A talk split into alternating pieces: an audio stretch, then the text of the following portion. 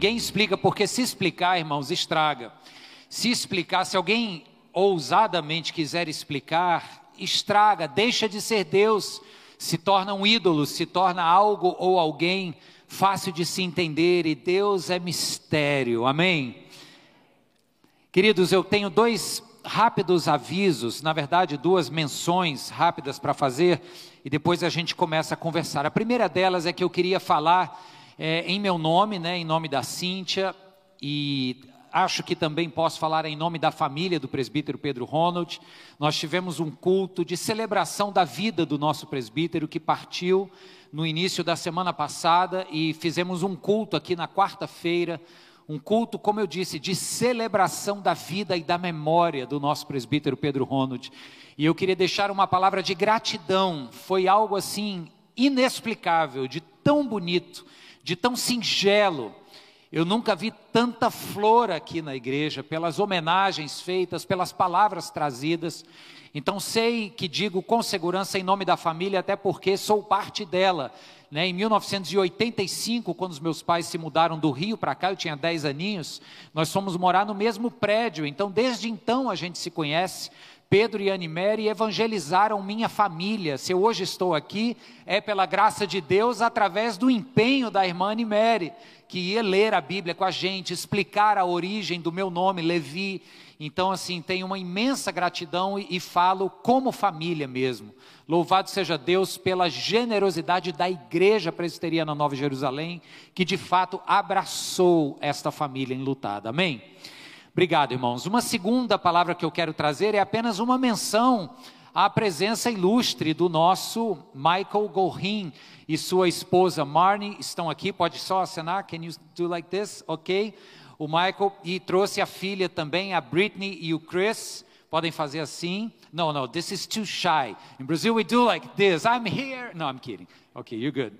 Vamos dar uma salva de palmas em acolhimento ao Mike. Se você não os conhece, eu posso dizer o Mike é um autor de muitos livros, é meu professor num curso de doutorado em ministério que estou fazendo. Estava até falando para ele, eu já dei uma cópia do meu sermão traduzida em inglês para ele. Eu digo, eu vou tentar pregar sem olhar para lá, porque se eu alguma hora olhar e o homem estiver assim, aí eu me dei mal.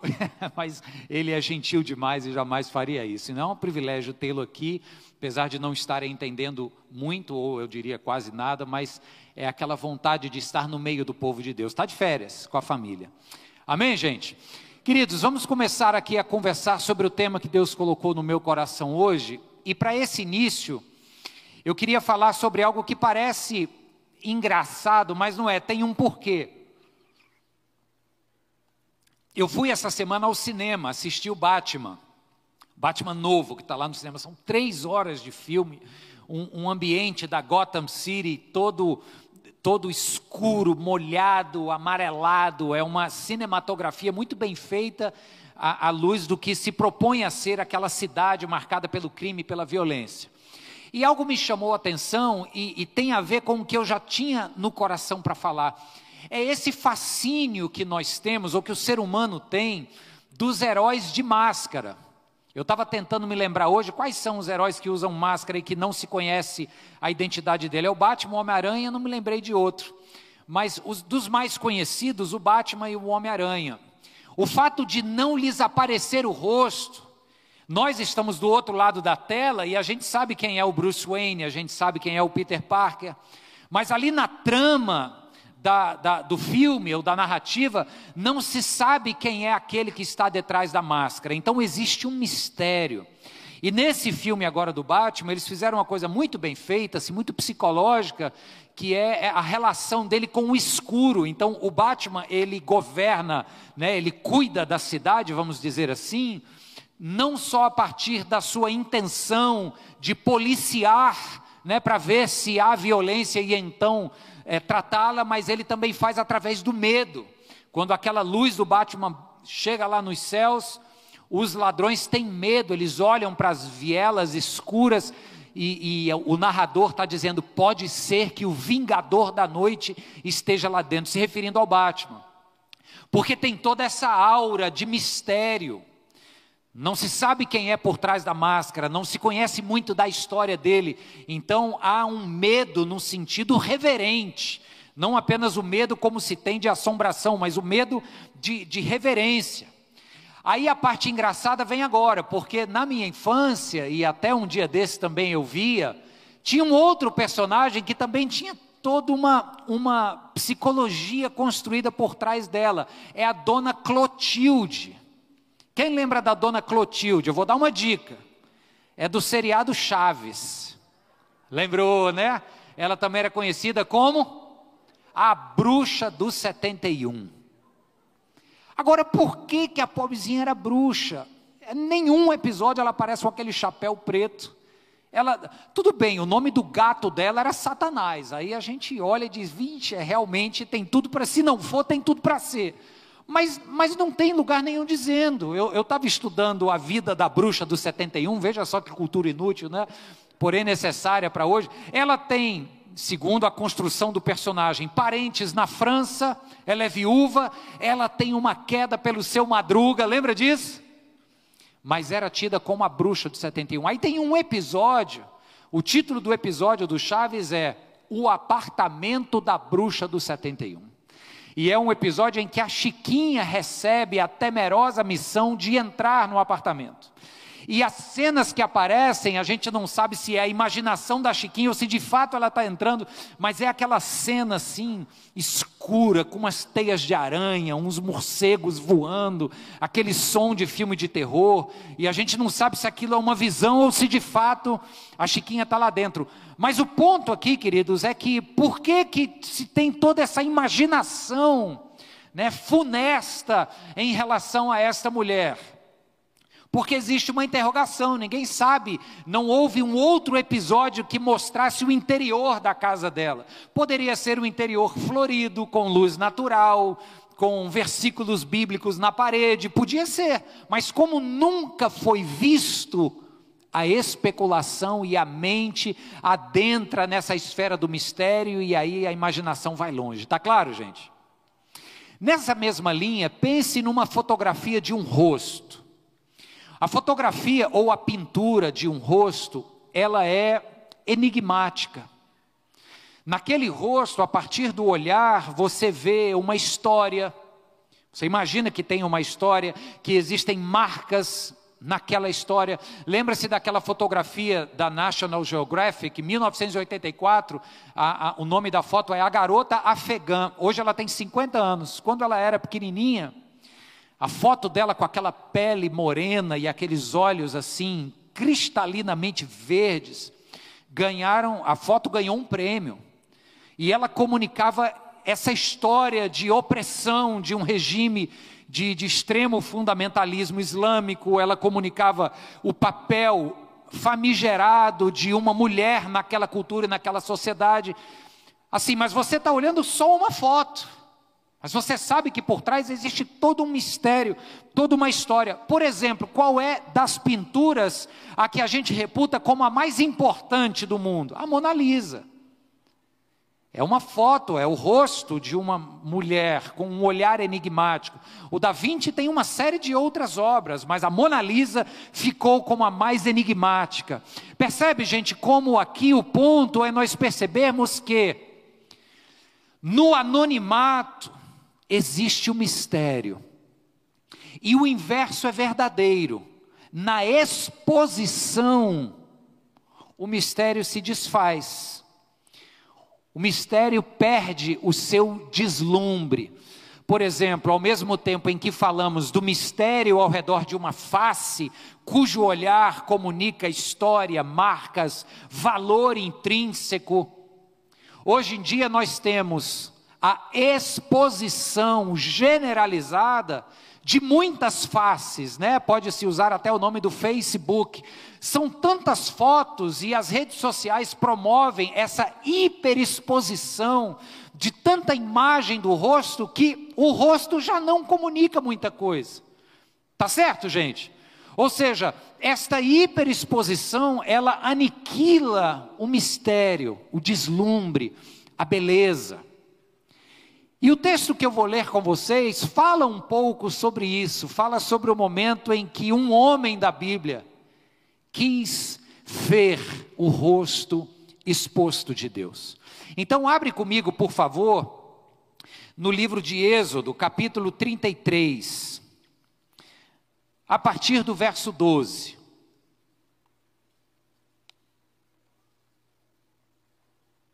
Êxodo 33, verso 12, eu vou já já ler, mas deixa eu antes te lembrar de algo que um, um ensaísta alemão do século XX disse, o nome dele é Walter Benjamin. O Walter Benjamin diz assim: para as coisas que estão a serviço do culto, é mais importante que elas existam do que sejam vistas. Parece uma frase meio difícil, mas ela é muito simples. É mais importante num culto a Deus, por exemplo, que eu tenha a convicção de que, ainda que ninguém explique a Deus, mas Ele é real, ou como cantamos antes, invisível, mais real, é mais importante que eu creia que Ele exista do que que eu o veja. Faz sentido, gente? Isso agrega valor a este a quem cultuamos. Então, no livro do Êxodo, capítulo 33, verso 12, vamos fazer o seguinte agora, nós estamos sentados há muito tempo, vamos ficar de pé. Eu quero ler com você esse texto agora de pé. Êxodo 33, a partir do verso 12, diz assim: Disse Moisés ao Senhor: Tu me ordenaste, conduza esse povo, mas não me permites saber quem enviarás comigo. Disseste: Eu o conheço pelo nome e de você tenho me agradado. Se me vês com agrado, revela-me os teus propósitos para que eu te conheça e continue sendo aceito por ti. Lembra-te de que esta nação é o teu povo. Respondeu o Senhor: Eu mesmo o acompanharei e lhe darei o que, queridos? Descanso. Então Moisés declarou: Se não fores conosco, não nos envies. Como se saberá que eu e o teu povo podemos contar com o teu favor, se não nos acompanhares? Que mais poderá distinguir a mim e a teu povo de todos os demais povos da terra? O Senhor disse a Moisés: Farei o que me pede, porque tenho me agradado de você e o conheço pelo nome. Então disse Moisés: preste atenção agora neste pedido de Moisés. Peço-te que me mostres a tua glória. Deus respondeu: Diante de você farei passar toda a minha bondade, e diante de você proclamarei o meu nome, o Senhor. Terei misericórdia de quem eu quiser ter misericórdia, e terei compaixão de quem eu quiser ter compaixão. E acrescentou: Você não poderá ver a minha face, porque ninguém poderá ver-me e continuar vivo. E prosseguiu o Senhor: há aqui um lugar perto de mim, onde você ficará, em cima de uma rocha. Quando a minha glória passar, eu o colocarei numa fenda da rocha e o cobrirei com a minha mão, até que eu tenha acabado de passar. Então tirarei a minha mão e você verá as minhas costas, mas a minha face ninguém poderá ver. Pai, abençoa, Deus, nesse tempo, para que a gente entenda o que o Senhor quer nos falar essa noite. Eu oro por todos que estão aqui reunidos juntos, Senhor, neste ajuntamento de fé. Oro para quem está em casa, acompanhando conosco através dessa transmissão, que a tua palavra nos seja viva, eficaz, cortante, que o mistério do Senhor nos alcance hoje. Em nome para a glória de Jesus, teu povo diz. Amém. Amém. Pode se sentar.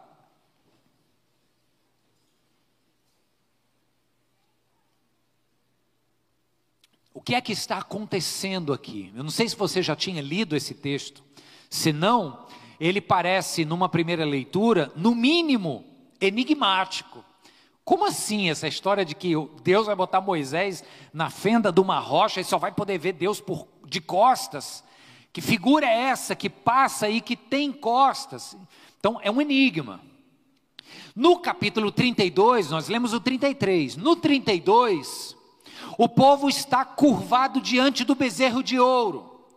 O povo de Israel se entrega à impaciência de não esperar Moisés voltar do alto do Monte Sinai com a revelação de Deus e diz assim: ah, não, esse Moisés a gente não sabe o que aconteceu com ele. Aí eles constrangem Arão, que era o representante de Moisés em loco, a fazer um, um, Deus, um ídolo, algo diante do qual eles pudessem se curvar. E o Arão pega todo o ouro disponível e funde tudo aquilo em um bezerro de ouro. Os historiadores concordam que a imagem foi do bezerro, porque como o povo estava recém saído do Egito, essa, essa figura bovina, ela era re, reverenciada no Egito, era uma divindade de muito prestígio. Então, no imaginário do povo hebreu, mesmo sendo povo de Deus, havia no imaginário essa compreensão de que esta figura do bezerro talvez fosse digna de adoração. E vergonhosamente o povo se curva diante do bezerro e está lá adorando. Mas não era um culto simples. O texto diz que a partir deste momento idólatra, o povo havia caído na gandaia. Né? Desculpem a crueza da expressão, mas é exatamente o que diz lá. Diz que Moisés desce do monte e chega diante do acampamento e diz que o povo estava entregue à farra. E Moisés fica muito chateado com o povo, agora Deus fica ainda mais e diz que vai destruir o povo. Aí Moisés olha e diz: Não, peraí, ok, o pecado foi grande, mas vamos, vamos dar uma chance. E começa então no capítulo 33, onde começamos a ler, Moisés fazendo uma intercessão pelo povo de Israel, intercedendo pelo povo, dizendo: Senhor, tem misericórdia desse povo, é um povo difícil. Aí no capítulo 34, veja, a gente leu o 33. O 32 é a adoração do bezerro de ouro. No 33, o Moisés ora em favor do povo. E depois tem esse episódio aqui da fenda da rocha, Moisés querendo ver Deus em toda a sua completude. Aí no capítulo 34, Deus revela para Moisés um aspecto de si Deus fala dos seus atributos de bondade. O povo judeu lê esse capítulo 34 de Êxodo até hoje e destaca ali os 13 atributos da, da bondade de Deus. Depois, se você tiver curiosidade, você vê lá no, cap, no verso 6 do capítulo 34. O Senhor é bondoso, rico em misericórdia, cheio de verdade. São vários atributos da bondade de Deus. Então, junta esses três capítulos, 32, 3 e 4, e olha o que é está acontecendo. Um Deus que, diante da idolatria do povo, te, teria todo o direito para destruí-lo. Deus se revela para Moisés, colocando naquele momento um traço de quem ele era, qual seja, um Deus bondoso que perdoa e que exerce misericórdia. Amém, irmãos? Essa já é uma primeira compreensão que enche o meu coração de esperança.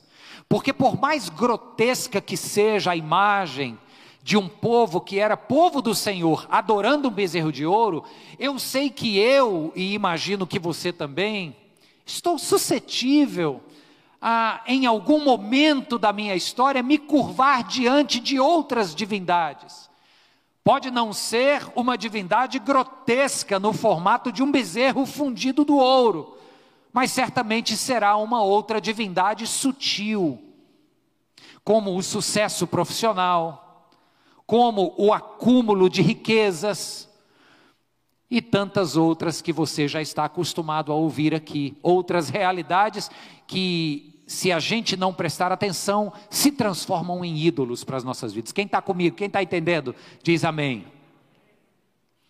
Só que Moisés quer ver a Deus. Ele diz: Mostra-me quem tu és, mostra-me toda a tua glória. Só que o cristianismo, queridos, que vem do judaísmo, é uma religião que privilegia mais o ouvir do que o ver. Lembre-se, por exemplo, do que está lá em Deuteronômio, no capítulo 4, verso 12, diz assim: ouça. Vocês ouviram as palavras, mas não viram forma alguma. Isso é Deus falando com o povo. No próprio livro do Êxodo, quando Deus entrega os mandamentos, o segundo mandamento é: não façam imagens de escultura, para que diante delas vocês se prostrem e adorem. A gente vê isso lá em Jesus também, quando, por exemplo, Jesus vai falar no, no, no evento da sua ressurreição para Tomé. Jesus olha para Tomé e o Tomé diz assim: Eu só creio se eu vir. Aí Jesus, então está aqui, ó, pode ver, está aqui na minha mão, está aqui do meu lado. Aí o, o Tomé toca.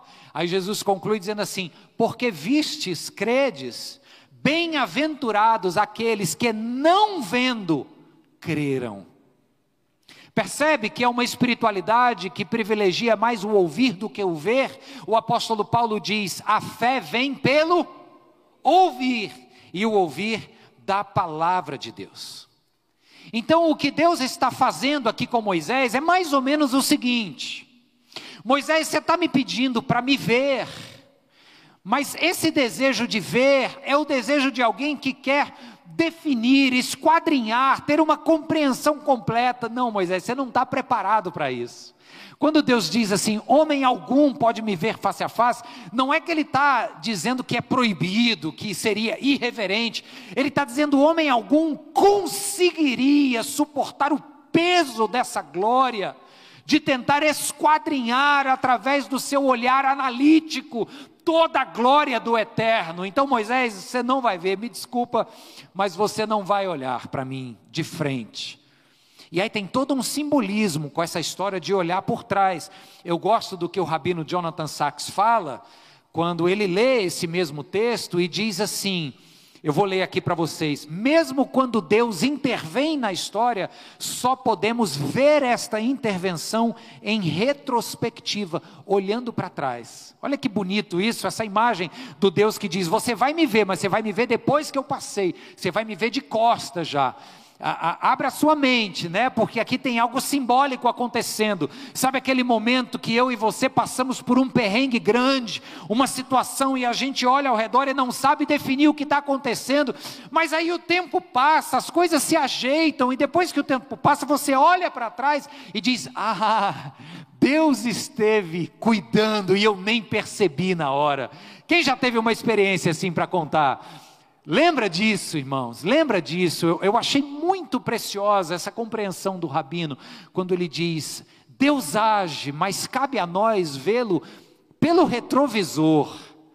Não podemos ter audácia de achar que seremos é, é, sábios o suficiente para olhar de frente e dizer: olha aí, Deus vindo, Deus vai vir, Deus vai agir, Deus vai fazer assim e assado. Não, nós não conhecemos os caminhos do Senhor.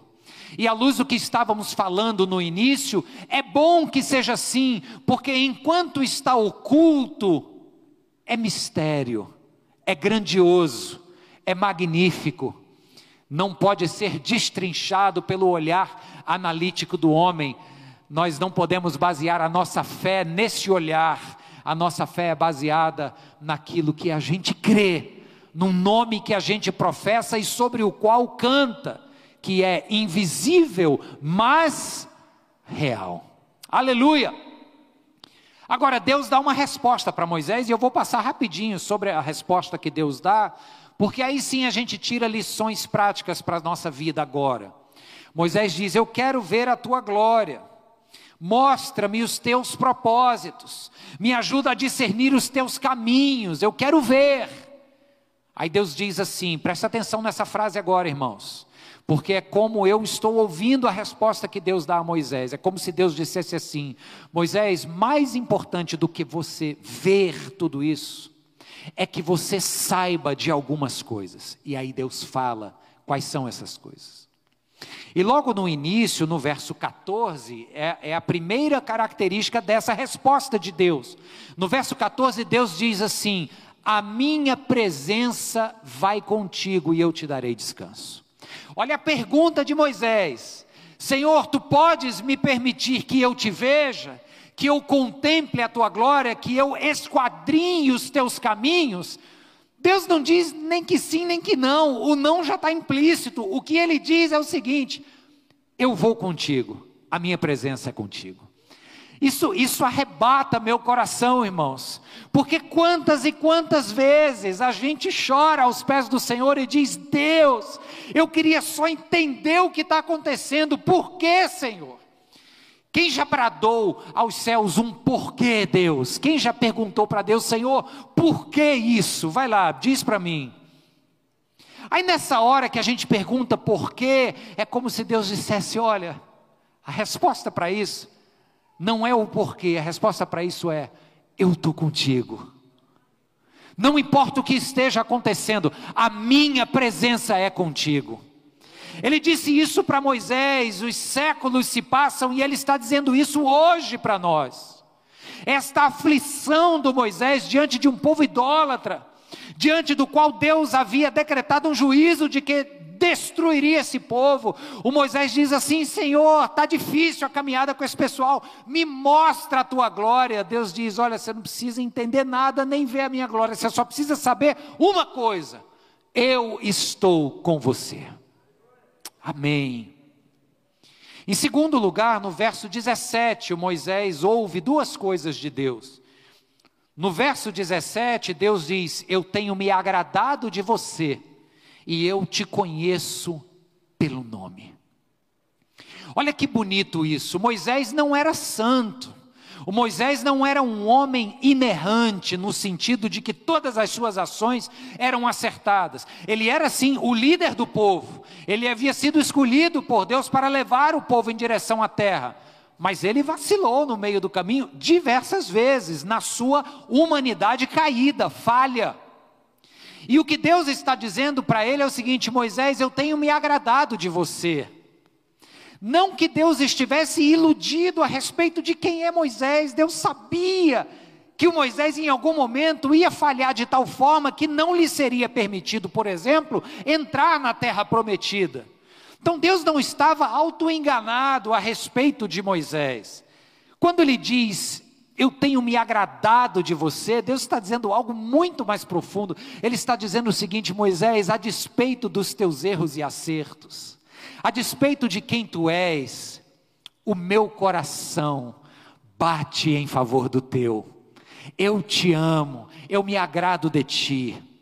Aí quando ele conclui dizendo, eu te conheço pelo nome, é como se Deus estivesse dizendo, eu sei quais são as tuas virtudes e os teus defeitos, mas é porque eu sou amor, é que eu te amo.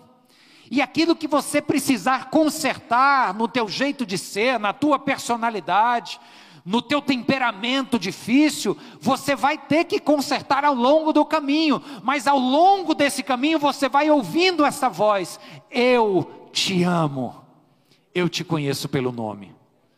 Uma coisa é a gente caminhar pela nossa trajetória cristã, achando que se a gente tropeçar, vai vir um raio do céu e fulminar na cabeça.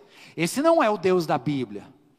O Deus da Bíblia é o seguinte: olha, eu não estou iludido de que você vai só acertar, mas eu espero sim que você queira me honrar ao longo de toda a sua trajetória. Se você não conseguir, é outra coisa. A minha mão se estende, eu te ponho de pé, mas o teu coração precisa estar inclinado para mim. Amém, queridos? Então veja só, Moisés está pedindo: Senhor, eu quero esquadrinhar os teus caminhos, eu quero te ver. Deus que é mistério, Deus que é invisível, diz: não, não, não. Por enquanto você só precisa saber que eu estou contigo e que eu me agrado de ti, Moisés. E aí segue no verso 19, Deus fala: eu vou fazer passar diante de ti toda a minha bondade. Veja que oportuno, porque o contexto que eu lhes expliquei, do capítulo 32 ao 34, é um contexto de pecado e de juízo de Deus. O povo se curvou diante de uma outra divindade. E aí Deus está dizendo para Moisés o seguinte: olha, você quer me conhecer completamente? Eu vou agora revelar parte do que eu sou, e esta parte é a minha bondade. Sabe, Deus se revela para nós e nós só conhecemos a Deus na medida do que Ele quer nos revelar a respeito de si. Nós não podemos, através do estudo, né? Eu falei do meu professor que está aqui, e, e, assim, a gente estuda, e a disciplina chama-se teologia. Olha que audácia esse nome, né? Theos, do grego Deus. O estudo de Deus, como assim? É um, é um nome apenas para designar o tipo de assunto que a gente estuda, mas ninguém tem a pretensão de achar que vai conseguir, numa disciplina de teologia, esquadrinhar Deus, colocá-lo numa reta e, e tentar entendê-lo.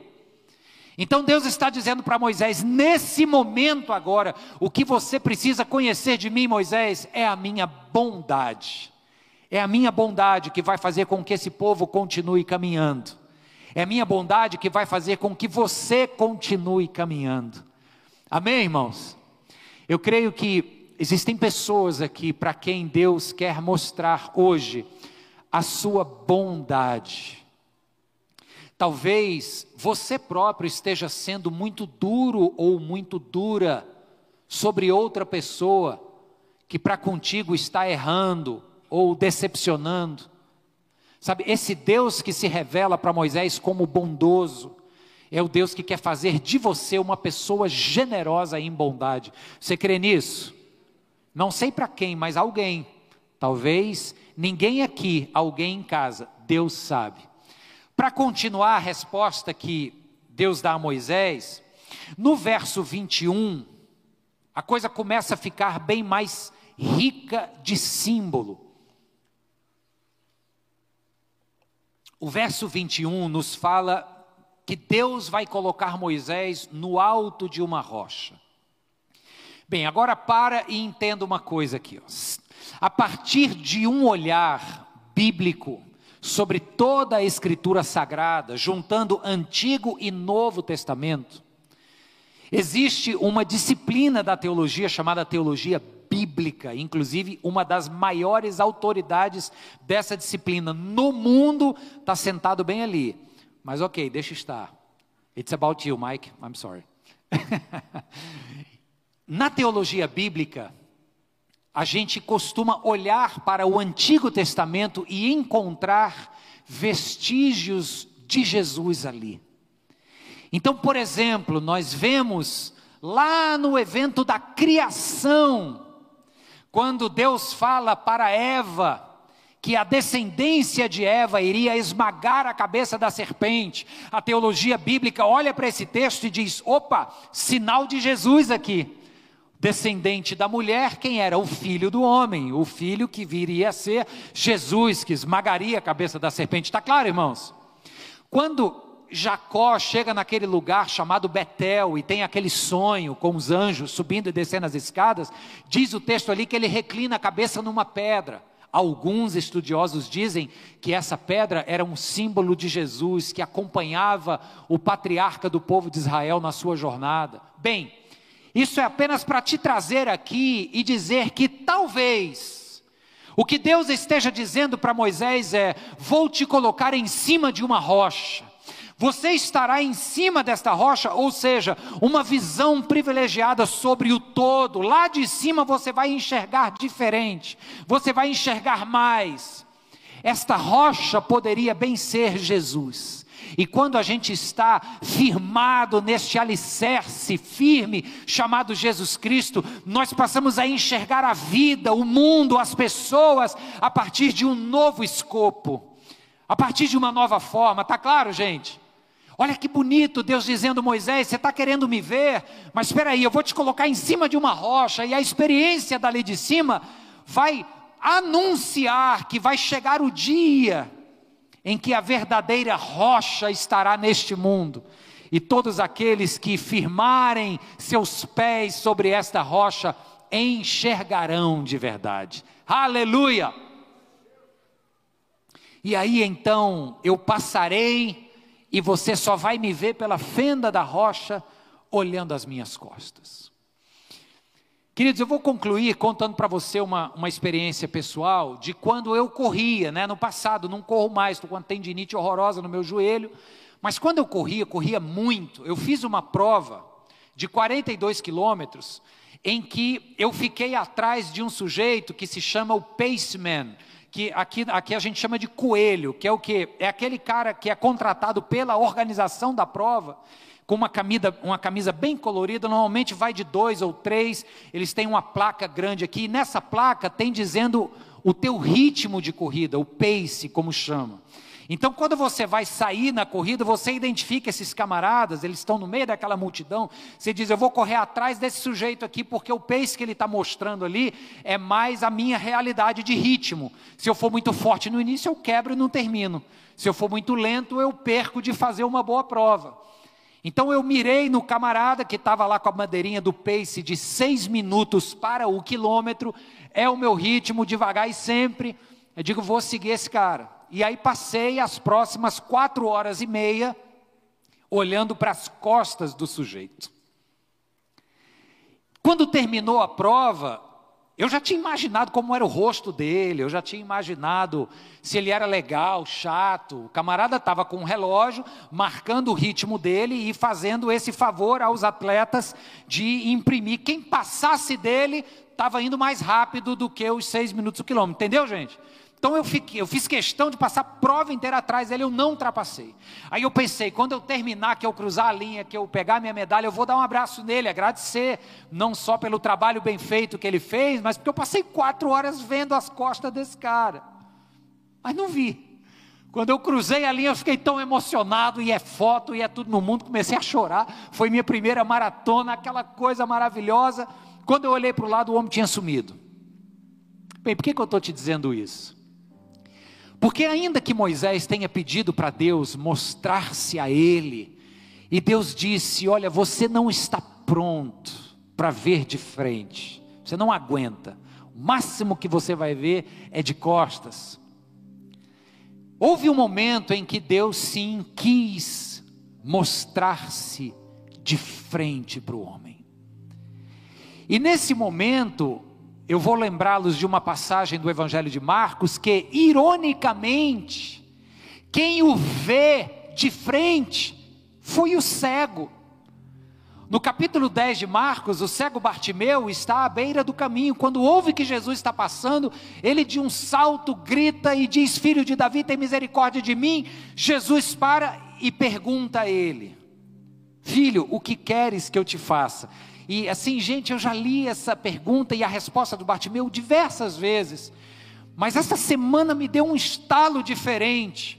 Porque me parece que o que o Bartimeu está falando ali, se a gente faz uma leitura primeira na superfície, é uma resposta um tanto quanto óbvia. Bem, eu sou cego, eu quero ver. Eu tenho uma deficiência visual, eu quero poder agora enxergar o mundo. Eu quero ver qual é a cor da transparência de uma água. Eu quero poder ver o rosto das pessoas. Eu quero ver. Só que talvez no nível um pouco mais profundo desta mesma resposta, o que o Bartimeu estava dizendo ali era o mesmo que Moisés disse: Senhor, eu quero te ver é o mesmo que nós dizemos e o mundo, a humanidade diz de formas diferentes. Não apenas o homem religioso, mas o homem, enquanto ser espiritual, saiba disso ele ou não. Ele diz de diversas formas diferentes: Deus, eu quero te ver. E o Bartimeu responde: Eu quero ver. E Jesus diz: A tua fé te curou. Abre os olhos e veja. Aí, para mim, o que arremata nesta cena é a última frase do texto, quando Marcos diz que o Bartimeu, agora vendo Jesus, passa a segui-lo pelo caminho. O Bartimeu poderia, justificadamente, começou a ver, ele poderia se matricular num cursinho para fazer vestibular e conquistar uma carreira profissional. Ele podia agora ficar atento às moças bonitas de Jericó e tentar arranjar uma esposa para ele. Seria legítimo, absolutamente. Ele poderia ficar embevecido diante das cores do pôr do sol. Tudo isso valia. Mas o efeito imediato, primeiro, de alguém cujos olhos foram abertos para ver Deus, é, é, o Bartimeu abre os olhos e quem que ele vê, irmãos? Quem ele vê em primeiro lugar? Ele vê Deus, Deus encarnado na figura de Jesus Cristo, homem. E o resultado primeiro desta vista, desse olhar que deu de cara com os olhos do Criador, foi tão somente segui-lo. Esse é o resultado de quem vê, enxerga o rosto de Jesus.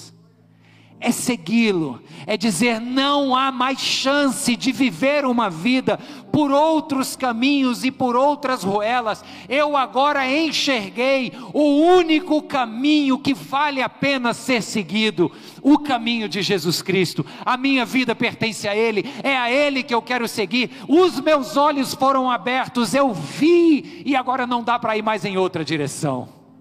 Amém, irmãos? Deus continua dizendo: Eu sou invisível, sou real. Eu sou mistério, mas me revelei em Cristo Jesus. E Ele está aqui hoje para abrir os nossos olhos. E em abrindo os nossos olhos, só nos cabe responder. E na resposta, Ele exige de nós seguir, caminhar em seus caminhos, pisar nas suas pegadas. Amém, irmãos? Que o Senhor abra os teus olhos hoje. Moisés fez um pedido ousado: Senhor, eu quero te ver. Não era um momento, mas nós agora estamos no momento em que Deus disse: Agora sim eu vou me revelar a toda a criação. Jesus Cristo é a definição exata do ser de Deus. E Ele está aqui neste lugar hoje. Você crê nisso? Que Ele abra os seus olhos, te dê visão e que você saia daqui hoje com uma missão no seu coração. A missão de segui-lo e por onde você passar, anunciá-lo e dizer que precioso foi ele ter aberto os teus olhos um dia. Que Deus te abençoe em nome de Jesus. Amém.